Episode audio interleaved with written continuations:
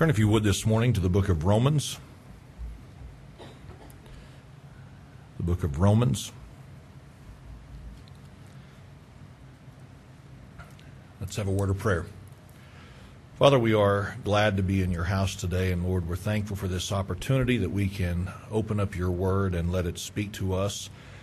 And God, I pray that today would be the day that you would allow some spiritual victory to be won, some sin to be defeated in our lives once and for all. I pray, Lord, that today would be the day that just some things could happen that need to happen in, in our personal lives.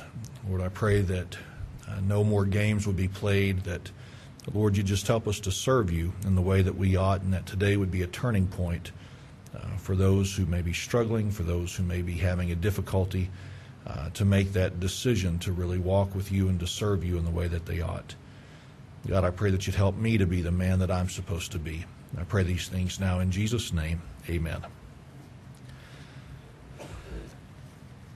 Well, this morning, I think most of you know that for the last several weeks we have been dealing with this subject and we have been dealing with this uh, thought of who is God. And it's a study that's gone on a little over four and a half months now, and it's one that I've enjoyed. It's one that's been a help to me, and I hope it's been a help to you. But this morning is going to be the final sermon from this study. And someone may say, well, you didn't even deal with this, or you didn't address this, you didn't talk about this, whatever it may be. And to that, I would say, you're right, I didn't. I didn't preach on this, I didn't preach on that. And there are a few reasons for that. And the first reason, just so that you know, is this is that going into this study, I was fully aware that there is no way that you can exhaust a study on who God is. Uh, God is so far uh, above us and God is so high above us that there's simply no way that I could ever preach every aspect of who God is. And so this morning, I, I, acknowledge that I may have skipped over something that you think is vital or something that is essential. And so if you think that needs to be brought to my attention, feel free to bring that to my attention after the service. And in the weeks to come, I may have an amendment, all right? And we may add something to this study. But as of right now, this is where we're going to conclude things, and I trust that it will be a help to us. That being said, this morning I'd like us to think about this truth. I'd like us to think about this thought that the words a person uses to express themselves can be very, very powerful. Would you agree with that? That the words a person chooses in order to express themselves, those words can be very, very powerful. I've said in our home on different occasions that words matter. What I say and what you say, they matter. Because what we say, the words that we choose, how we communicate, it's important. It really is. And so sometimes the way that a person speaks, it could be used to convey something that might stir a particular emotion or thought that would not be particularly positive. I may have touched on this before, but I'll just use it again by way of example. But I can remember growing up, my mom saying something like this We'll deal with this when we get home. Friends, she was trying to provoke a certain thought in my mind when she said that. She was trying to let me know it may be over right now, but it's not over. We're just hitting the pause button right now. We'll deal with this when we get home. There were other things, though, that could be said that would stimulate or provoke a different kind of thought. As a child, like most children, if I had heard the words something like this, we're going to Chuck E. Cheese or we're going to Toys R Us, that would have stirred up some happy thoughts, some positive thoughts. But nonetheless, those words were able to stir up, they were able to provoke, and they were able to, to make certain things come to mind, uh, what they were trying to communicate to me as a child. That being said, I think that we also understand this that sometimes a statement is meant to be neutral, but it can still conjure up certain thoughts, certain ideas in the minds of people but it is dependent upon the person who has heard those words. You understand that as well, do you not? So I don't know what you're talking about, so let me explain or illustrate. Somebody may say something like this it's 60 degrees outside today. Now, I don't know what the temperature really is, but if they said it's 60 degrees outside, that is a statement of fact. Now, what a person then does with that statement of fact is dependent upon them. They may say something like this in their minds, well, finally, it's warming up a little bit, and that makes them happy. Or they may say something like this, man, it's already cooling off to 60 degrees. I, I don't want that to happen. Okay, I don't know how the person is going to respond, but it is dependent upon the person who hears it as to how they process this statement of fact. So, do you understand what I'm trying to communicate this morning? Sometimes statements are made and it's intended to try to bring up this response or to stir up this kind of a response. And, and other times something else could be said and it will create a different response. And, and other times a statement is made simply as a presentation of this is how it is and how the person responds is dependent upon them, but it's not dependent upon the one who made the statement. Now, why mention that? Why say that? Why bring all this to our attention? Well, this morning I want us to think about a couple of things as we enter into the book of Romans. First, I'd like us to consider this that it was written by a man that we refer to as the Apostle Paul. The Apostle Paul. Why is that important? It's important for this reason. Because to be the apostle that he was, that means that Paul was an ambassador for God. He was a mouthpiece for God. He was one who gave to the people the heart of God, the thoughts of God, the words of God. The Apostle Paul was not one who was out on a mission to spread his message. He was on a mission to spread the message of God.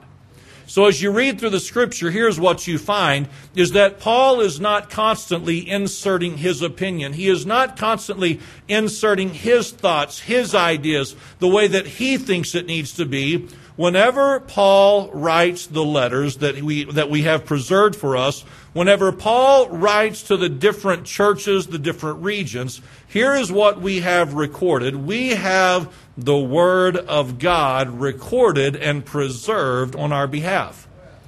On the few occasions that Paul gave his opinion or gave his thoughts on a matter, he was honest enough to admit that this is my opinion, not the opinion of God. And so, where Paul did not say, This is my opinion, or these are my words, my thoughts, then here is what we as Bible believers have to believe. We have to be grounded and sure of this is that what we have recorded is then no longer the words of man, but truly it is the Word of God given to us for our benefit. So, as we keep that in mind, keep this in mind also, just by way of a little bit of context that the letter written to the church in Rome was intended to be read primarily by believers, those who had already placed their faith in Jesus Christ for salvation.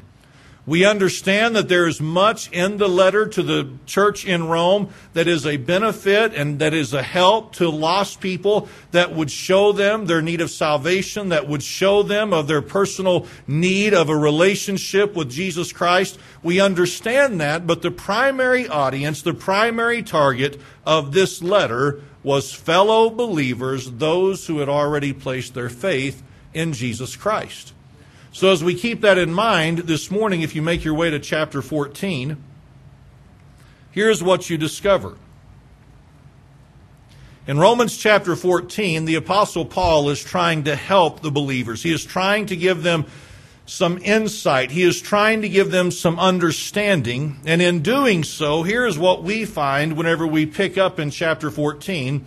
We find that what Paul is explaining to fellow believers is this is that not every believer is going to come to the same conclusion in regard to every single matter. You understand this? The Apostle Paul would have never varied or even opened up the idea or, or considered the idea of, of compromising on certain things but there were certain issues in life where the Apostle Paul makes clear hey, listen, we're not all going to come to the same conclusion as it relates to every matter. So if you were to ask the Apostle Paul, Paul, how does a person get saved? Paul, how does a person get a personal relationship with Jesus Christ? How can a person know that they are on their way to heaven when they die? The apostle Paul would have said this with no doubt, with no uncertainty. This is what you must do. You must place your faith in Jesus Christ. You must call upon Him and ask Him to save you. That is what you must do to be saved. Well, Paul, do you think there's any other way that a person can be saved? Paul, do you believe that there's any other road to Christ? Do you believe that there's any other way that a person can gain entrance into heaven and into God's, uh, uh, into God's glory? Is there any other way that that can be done? Here's what Paul would have said there is no other way.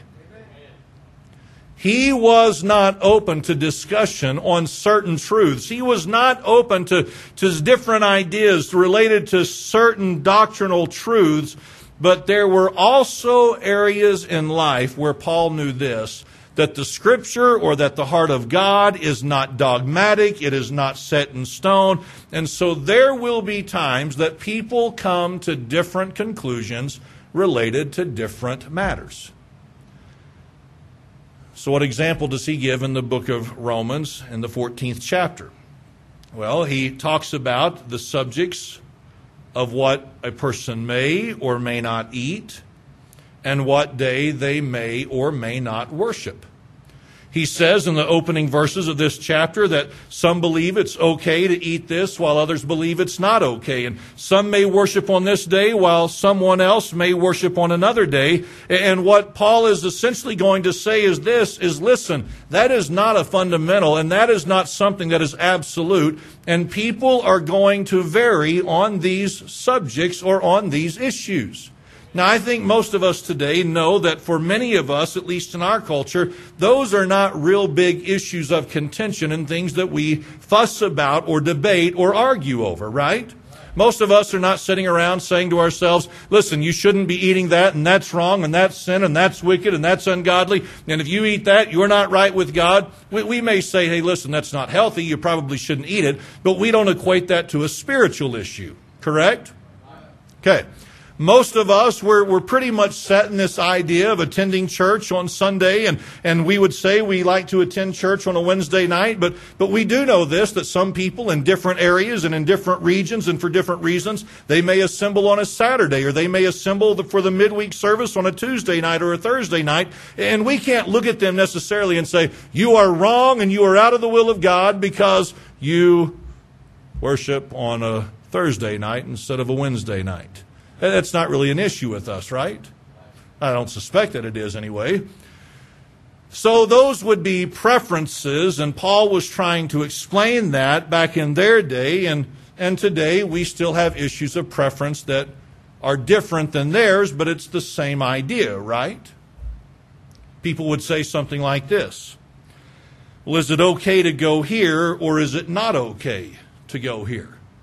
Well, it would somewhat depend on what the place of conversation was and what it was about, but, but sometimes if a person says, well, is it okay to go here and is it okay to do this? You can't really take him to Scripture and say, yes, here's a verse that would say you can or cannot. That is left to the liberty of the believer in relation to whatever that may be. I'm trying to give us some context to where we're headed on this, okay? Uh, somebody may say something like this Well, can I wear that? Well, I can't look at the scripture and say you can or cannot wear that. So what we have to then depend upon is that person's liberty or that person's uh, freedom to maybe wear or not wear this. Uh, but that would be between them and the Lord, kind of like, can I go here or go there? Or kind of like, can I eat this or can I not eat this? Somebody may say, well, is it okay for my family to do this? Well, I can't point you to a scripture that says you can or you can't. I would just say you, you've got to pray about that and you've got to know that you can or you can't before God.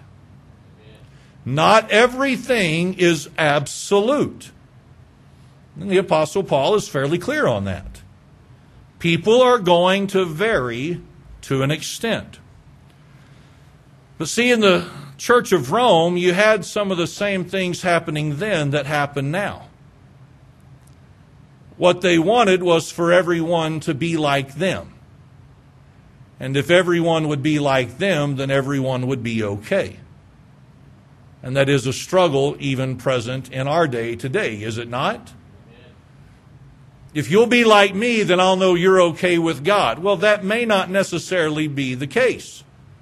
It may be that someone is a little bit different than us, and again, not in essentials, not in, in those things that are absolute and, and, and established in the Word of God, but it is possible that someone can be different from us than in, in certain areas, and, and they can still be right with God, as hard as it is for our minds to grasp that. So, as Paul is writing this, and as Paul is addressing all this, he asks a question in verse number 10. In verse number 10 of chapter 14, he asks this question But why dost thou judge thy brother? What does it mean to judge? It means this to pass judgment.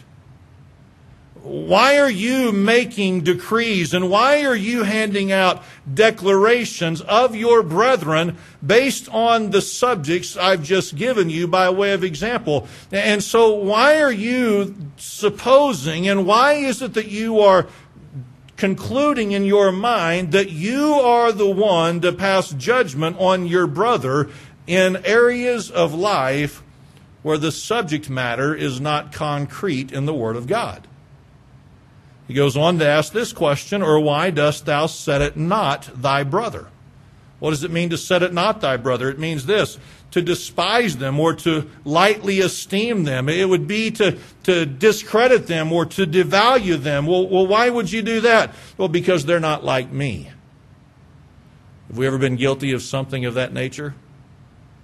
You know, they don't do it the way that I do it. They don't do it the way our family does it. That they don't do some of the things that we do. They do some things that I wouldn't do. And because of that, well, they're probably not measuring up in the way that they ought. Uh, when did we become the standard of that in areas that are not biblical, that are not, again, scriptural or absolutes? That's really not our place to do that, the Apostle Paul says. So he is challenging them, he is questioning them. Why would you do this? Why are you setting them at naught? Why are you de- devaluing them and discrediting them? Why are you despising them? Because they may do something that you don't do. And then a very simple statement that many of us are familiar with. Paul said this in verse number 10 For we shall all stand before the judgment seat of Christ. Who is Paul writing to? He's writing to fellow believers, correct?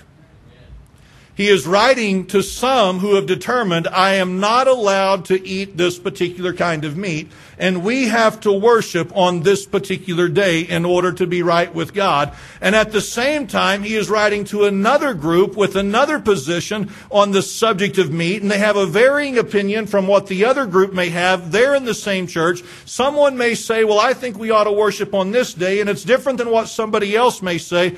And Paul simply reminds them of this we shall all stand before the judgment seat of Christ. Now, friends, more than anything, you know what that is? That is a declaration of fact. Paul's not necessarily trying to excite them. He's not necessarily trying to scare them. He's not trying to encourage. He's not trying to discourage. He is simply bringing a fact before the believers there in the church of Rome. He is saying, listen, every one of us, we are going to stand before the judgment seat of Christ. It's fairly clear then as to who will not stand before, right? The Apostle Paul said.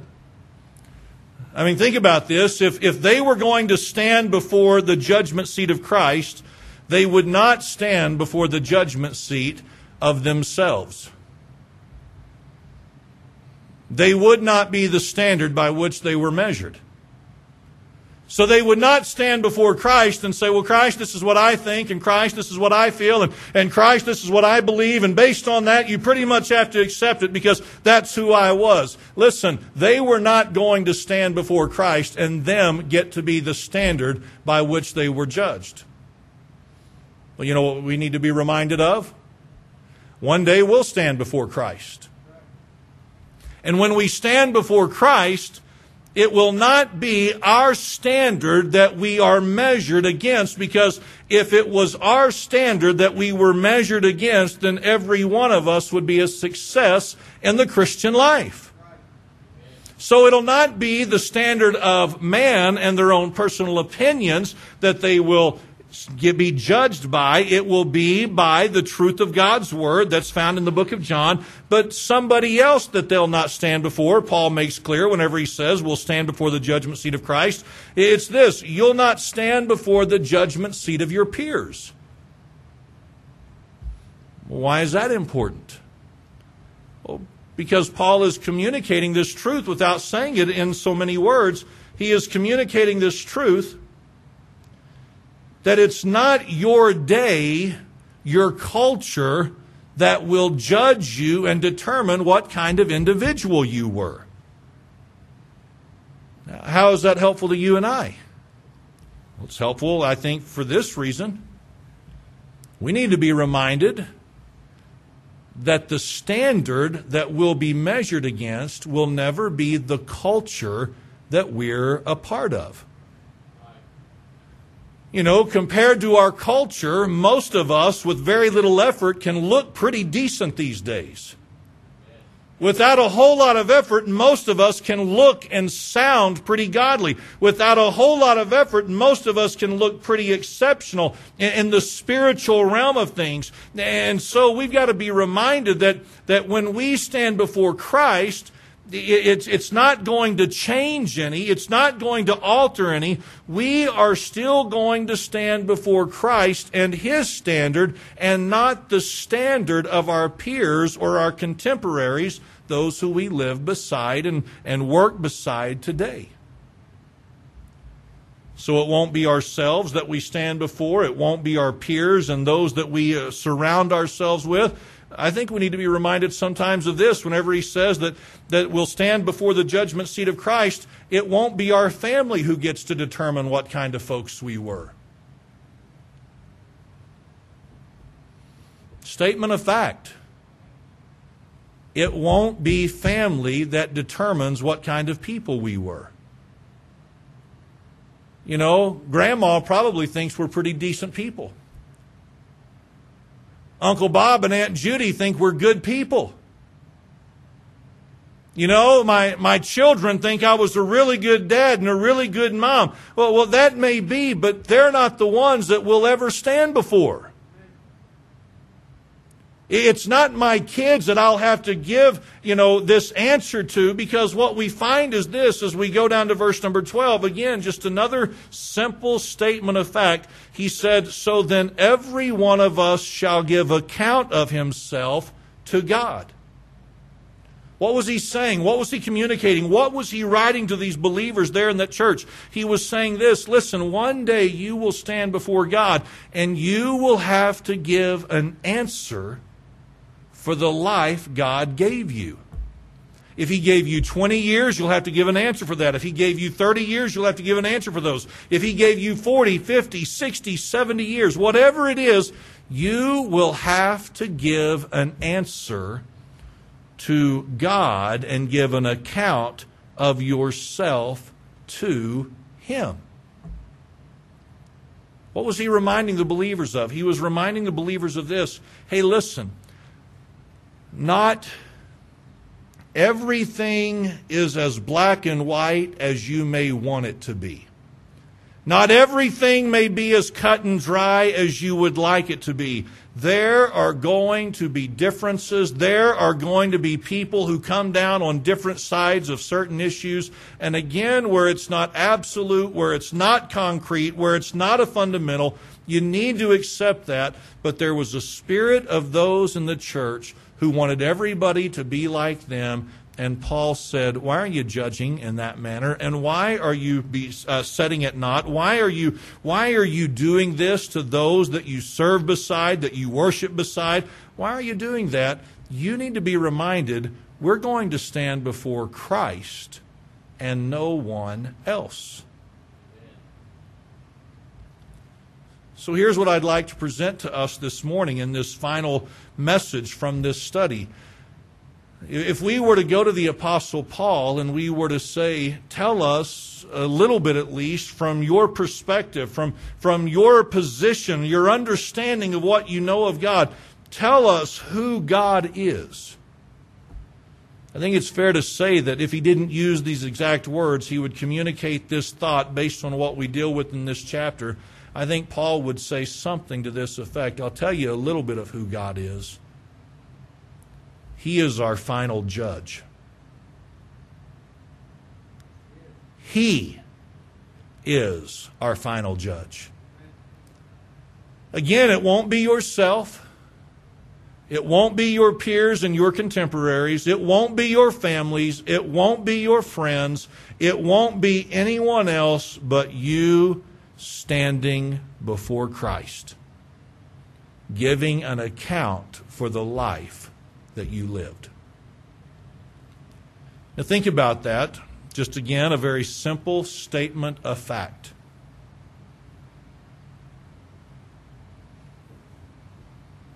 The response to that statement is dependent upon who? It's dependent upon the individual listener. See, for me to be reminded that one day I'll stand before Christ and I will give an account for the life that He has given me, listen, that provokes certain thoughts and that provokes certain feelings and that provokes certain emotions. And what it provokes in me and what it provokes in you may be two completely different things that's not the writer's fault, Paul's fault. That's just dependent upon me and that's dependent upon you and how we are living this life that God gave us. So, this morning, as we're reminded, I hope that we are at least, this morning, as we're reminded that God is the final judge, that God is the final authority, that it is God who will determine whether or not our lives were lived in an acceptable form, I want to remind us of just a couple of the things that, that might be important to God, which means they might ought to be important to us. As it relates to believers, not the unsaved, because the unsaved we're dealing with a completely different kind of judgment. As it relates to the believers, think about this in, in relation to what we've studied in this series.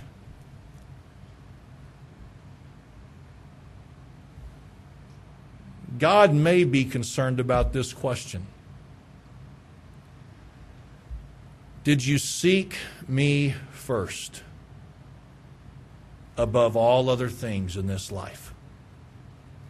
So you may remember several weeks ago we asked this question Who is God? And one of the things we were reminded of was the fact that He is our provider. But before God is the provider, what does the Scripture make clear over and over and over again? That you must seek God first. God has to be what drives us. God has to be what motivates us. God has to be what, what is, is stirring us in our Christian lives. That has to be the motivating factor in our lives.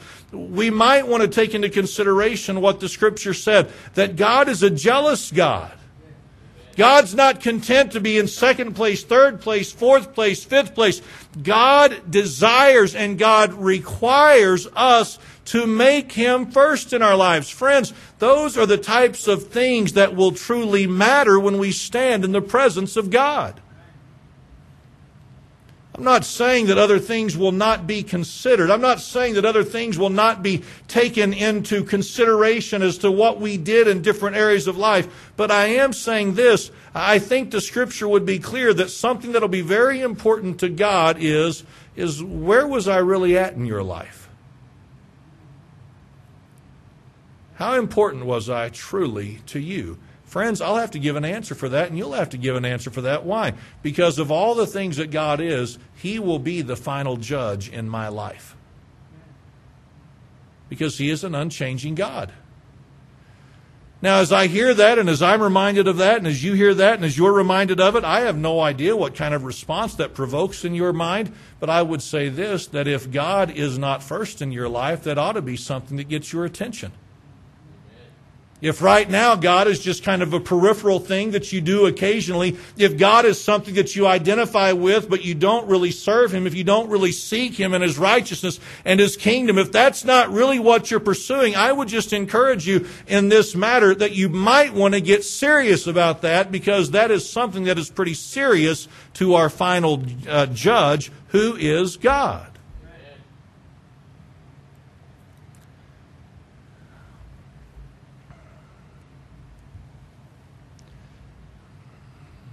It might be important to God as to how much we gave attention to holiness.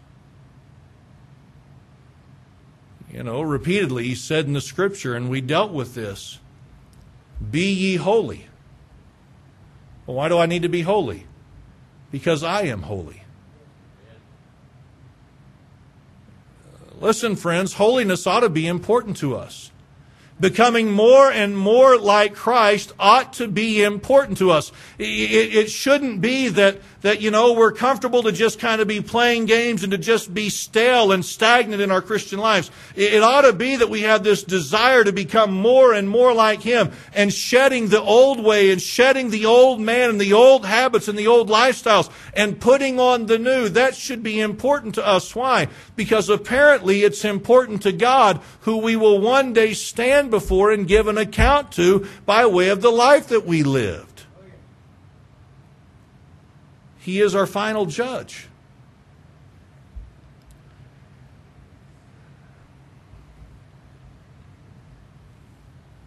I think we'll stand before God at some point and have to answer this question Was I really enough for you? Or did you need me plus something else? I mean, think about it. We, we dealt with this in this study, did we not? God is enough, but how many times do we fail to remember that or we struggle to believe it? God is enough in my personal life. God is enough in my family life. God is enough in, in whatever area of life I would need Him in. I, I, I, just think that to an extent, I don't know how it's all going to play out, so don't assume that I'm telling you this is exactly how it'll be and I know for sure I've got inside information. I don't know what it's going to look like, but I do believe that I'll have to give an account as to how much faith and confidence and trust I placed in the God that I claim to serve. I'll have to give some kind of an answer because he will be my final judge.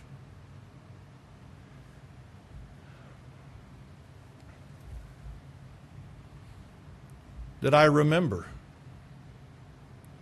And did I live with such an awareness that God is above me? That He and I are not equals? And that helped me to maintain my right relationship with Him that I didn't become flippant and refer to God as, you know, one of the cool guys and the things that we talked about in the previous sermon. Did I remember and did I maintain a right awareness of who God is, that He is above me, and I must always remember that? Friends, I need to be reminded that this unchanging God that we serve is the final person that I will stand before and give an account to for the life that I lived. That is who God is. He will be my final judge. I'm going to say it one more time, not because you don't know it, but I want to make sure that we're clear on this. It will never, ever, ever, ever be my standard or your standard that we're measured by. It will never be the standard of culture, the one that we're a part of or any other culture. It will never be the standard of the culture that we're judged by. It'll not be our friends, it'll not be our family, it'll be us in the presence of God giving an answer for the life that we lived. It's a statement of fact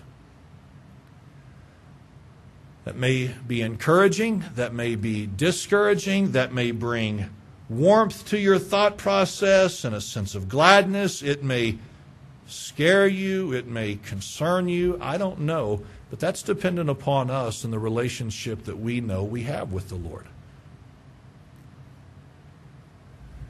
And there really is coming a day, according to the Scripture, when we stand before the Lord, that we will or will not hear something like this Well done, thou good and faithful servant. But He'll be the one who determines that, not us. And so this morning, again, as we close this study, as we bring this series to an end, I just want to remind us of all the things that God is a God of peace, a God of restoration, a God of provision, of all the things that God is, simply stated, He is the final judge. And if I know that He is the last person that I'll give an answer to, I probably need to make important in my life what the Scripture has already told me is important to the heart of God. That is His Word, that is His truth, and what He has revealed to mankind. And so this morning, I'm just going to ask you a couple of questions, very simple. The first question is this By way of your salvation, are you comfortable if you had to stand before God right now, today? If you had to stand before God right now, would you be able to say that you know without a doubt you have a right relationship with God because of your relationship through Jesus Christ? Has there ever been that day where you humbled yourself, acknowledged your sinful condition, and said, God, I know I cannot save myself. God, I know that my sin has separated me from you. And God, today I call upon you to save me. Are you comfortable knowing that you have called upon God to save you through Jesus Christ? Because if not, friends, there is not a more pressing matter in your life that needs to be present than that. But knowing most of us, I think most of us would say, Brother Kyle, I have no question about my eternal destination. I have no doubt as to whether or not I'm saved. I have no question whatsoever. That's good. It's wonderful. But I would then ask us to consider this. Where we're at right now, the way that we're living right now, who we are, the spiritual temperature that we're at right now. Are we ready to stand before the final judge today? Should that be required of us? We will stand before him one day, and we will give an account. That's who God is. And if we're not where we're supposed to be, if we're not where we need to be, if we're not giving serious effort to being that person, that we know we ought to be according to the truth of God's Word, then today is a good day to get serious about serving the Lord like we ought. We will stand before God. What does that conjure up in your mind? I don't know. But if it's not something you're comfortable with, you might want to start addressing what you know is lacking so that you can stand before God with as clear a conscience as possible. So I'll stand this morning and bow our heads for prayer.